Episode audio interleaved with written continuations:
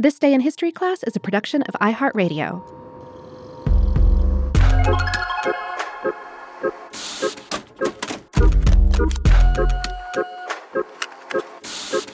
Hello, and welcome to This Day in History class, a show that proves it's never too late to make history. I'm Gabe Luzier, and today we're looking at the unusual afterlife of the father of the Soviet Union.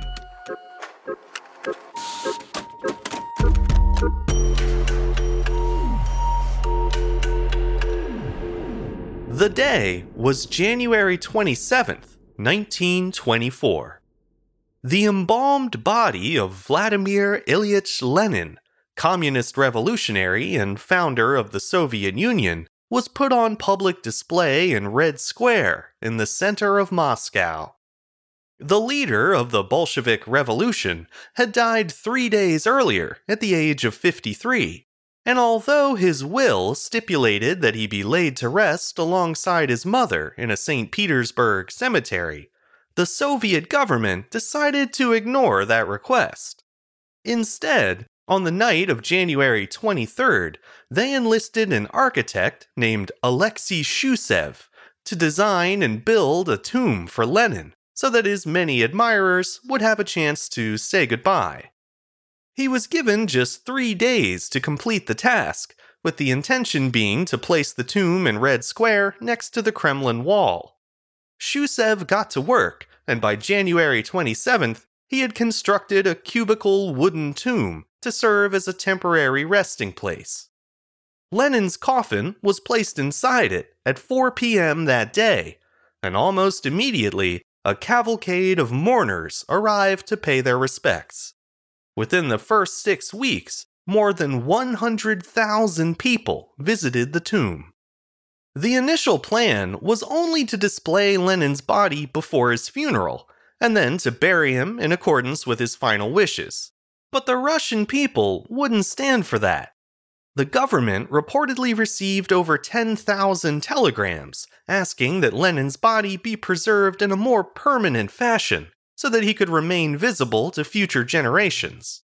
In response to that public outcry, Soviet leaders agreed to look into the prospect of preserving the body long term.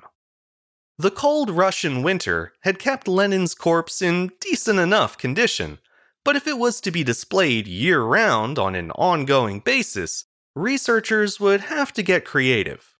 Soviet leaders entrusted the task to anatomist Vladimir Vorobiev and to biochemist Boris Zabarsky. Together, they embarked on an embalming experiment that stretched from late March to late July in 1924. Their efforts were complicated by the fact that the doctor who had performed Lenin's autopsy had already severed the body's major arteries and other blood vessels. It would have been much easier to administer embalming fluids throughout the body with an intact circulatory system, but that particular luxury was sadly off the table. To get around the problem, researchers at the so called Lenin Lab developed new microinjection techniques that used individual needles to deliver embalming fluids to different parts of the body. They also devised a double layered rubber suit to keep a thin layer of embalming fluid on Lenin's body at all times. The rubber suit was concealed beneath his regular clothes. With these new measures in place, Lenin's body was returned to public display that August, this time in a larger, upgraded tomb. Five years later, once it was clear that public interest in Lenin's remains wasn't fading, the government commissioned a permanent mausoleum to replace the temporary structure. The current red granite and black labradorite step pyramid tomb was once again designed by Alexei Shushev and was opened to the public in 1930. The Soviet leader's body has remained there for nearly a century, with occasional exceptions during times of war, and of course when the body is removed for periodic maintenance. Generations of Russian scientists have spent that time refining their preservation techniques. Unlike traditional mummification and other embalming methods, the Lenin Lab's priority isn't to maintain the original biological matter of the body.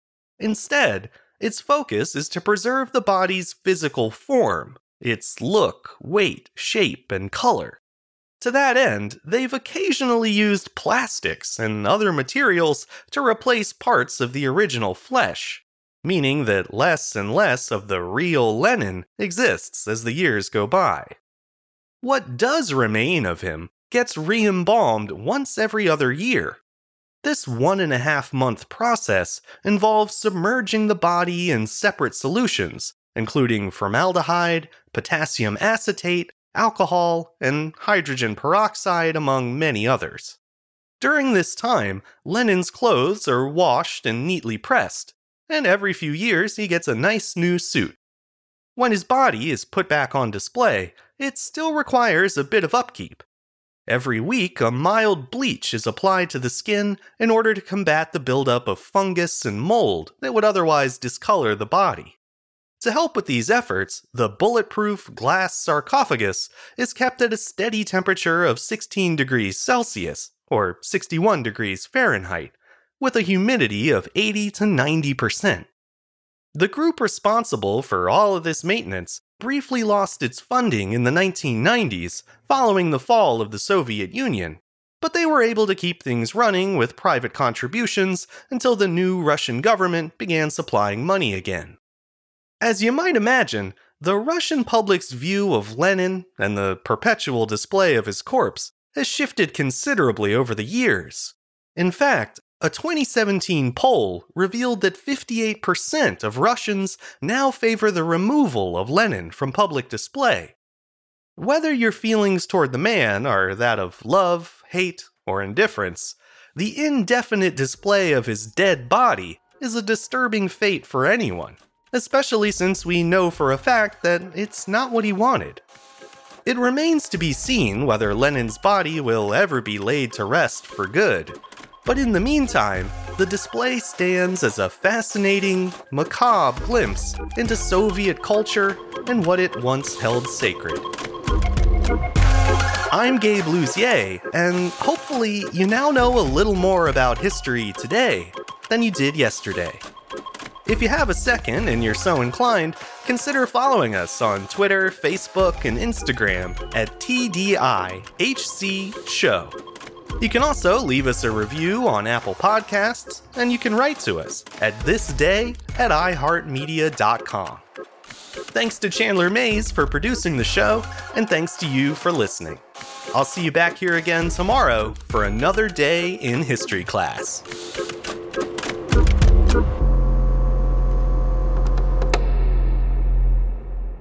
For more podcasts from iHeartRadio, visit the iHeartRadio app, Apple Podcasts, or wherever you listen to your favorite shows.